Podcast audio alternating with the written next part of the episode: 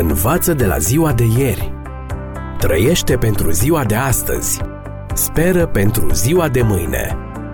Ascultă emisiunea Timpul Speranței și vei căpăta speranță în ziua de mâine.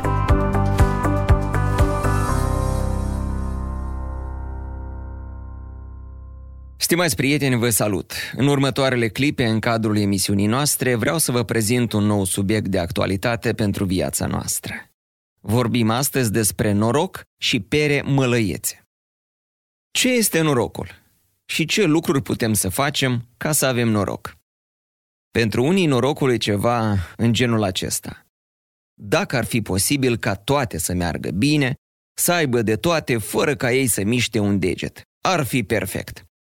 Sunt persoane care au parte de eșec în viață, în special în domeniul financiar, și care își găsesc ca scuză faptul că nu au avut noroc în viață cum au avut alții.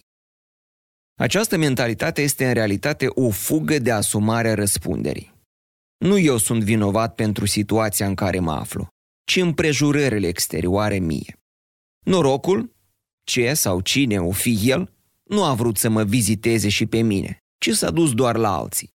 Și ca mânia mea să fie completă, ceilalți sunt și ei vinovați, pentru că ei au avut noroc și eu nu.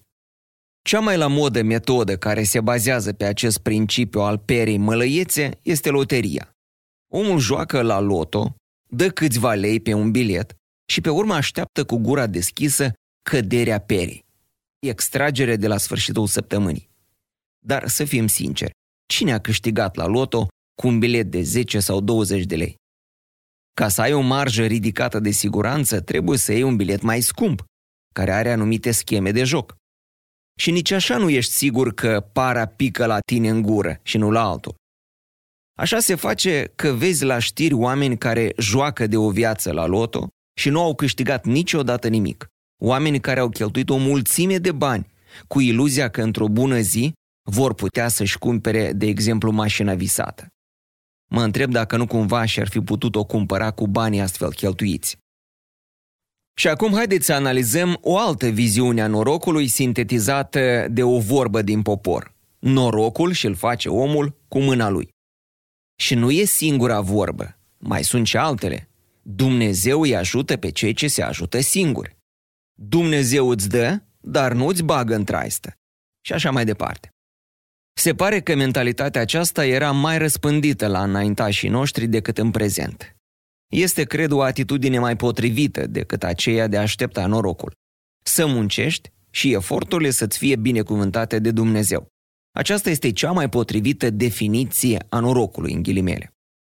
Indiferent dacă crezi sau nu în el, Dumnezeu răsplătește munca sârguincioasă, căci El dă ploaie și peste cei buni și peste cei răi așa cum spune Evanghelia după Matei 5 cu 45.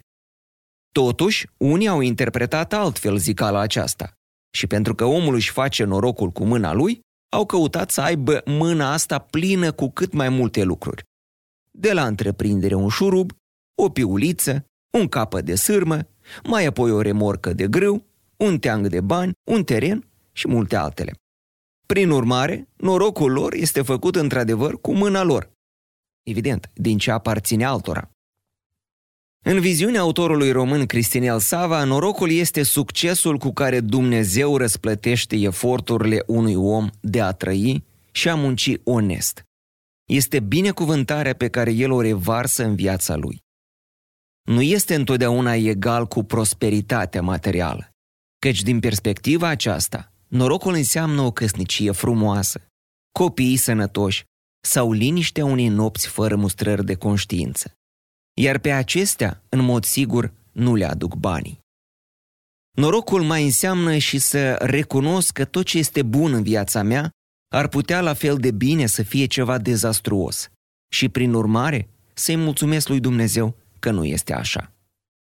Vedeți dumneavoastră, norocul în ghilimele, în sensul amintit mai sus de binecuvântare, nu funcționează într-un singur sens, eu primesc în continuu.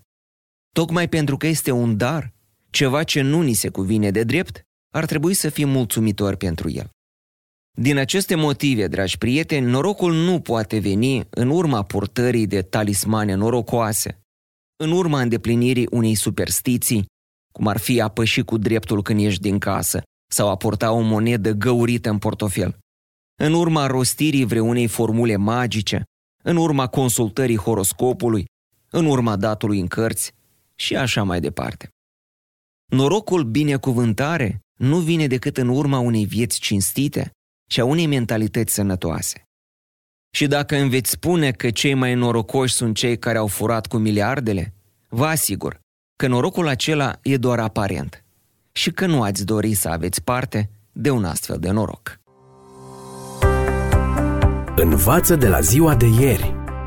Trăiește pentru ziua de astăzi. Speră pentru ziua de mâine. Ascultă emisiunea Timpul Speranței și vei căpăta speranță în ziua de mâine.